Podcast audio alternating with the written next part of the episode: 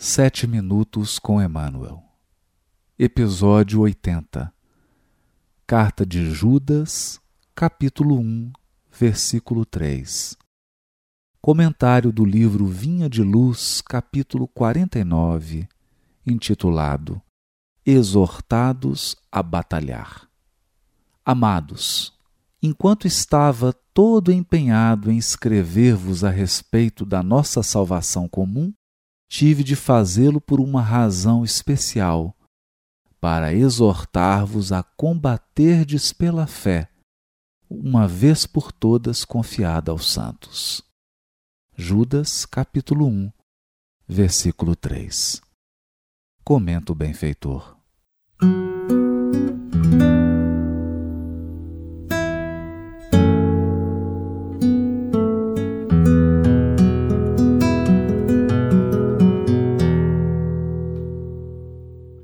Cristianismo é campo imenso de vida espiritual.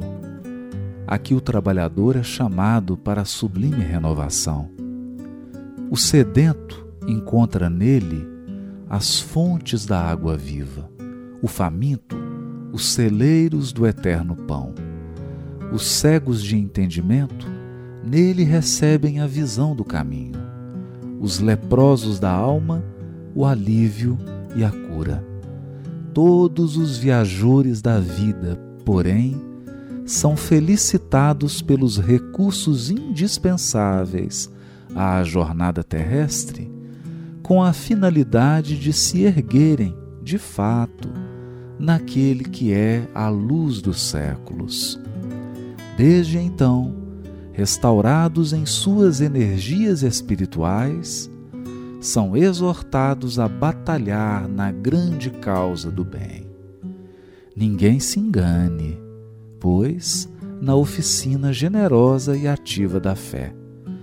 No serviço cristão, lembre-se cada aprendiz de que não foi chamado a repousar, mas a peleja árdua, em que a demonstração do esforço individual é imperativo divino. Jesus iniciou, no círculo das inteligências encarnadas, o maior movimento de libertação do espírito humano no primeiro dia da manjedoura. Não se equivoquem, pois, os que buscam o Mestre dos Mestres. Receberão certamente a esperada iluminação, o consolo edificante e o ensinamento eficaz, mas penetrarão a linha de batalha em que lhes constitui obrigação o combate permanente pela vitória do amor e da verdade na terra, por meio de ásperos testemunhos, porque todos nós, encarnados e desencarnados, oscilantes ainda entre a animalidade e a espiritualidade, entre o vale do homem e a culminância do Cristo, estamos constrangidos a batalhar até o definitivo triunfo sobre nós mesmos, pela posse da vida imortal.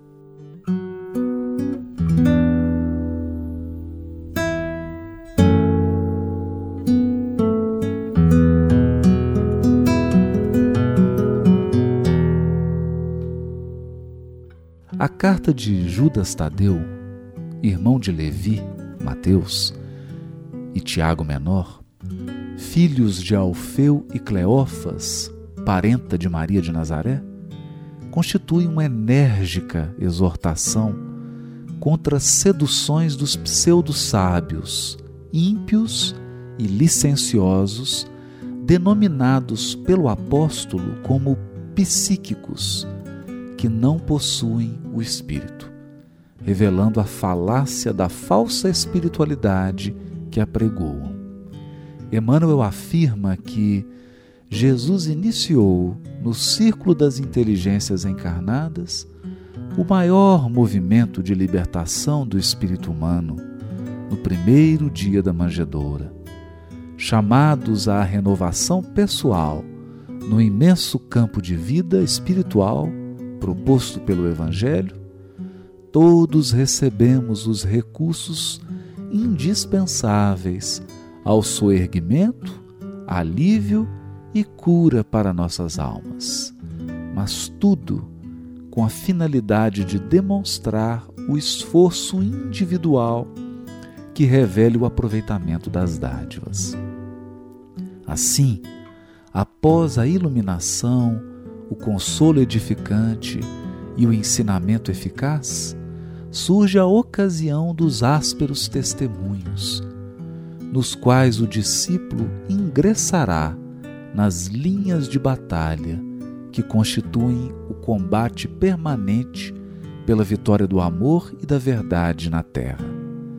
Não se trata de peleja contra os semelhantes, mas de triunfo sobre nós mesmos, já que ainda oscilamos entre a animalidade e a espiritualidade, entre o vale do homem e a culminância do Cristo, desdobra-se imenso campo de luta interior pela posse do alto domínio e da vida imortal.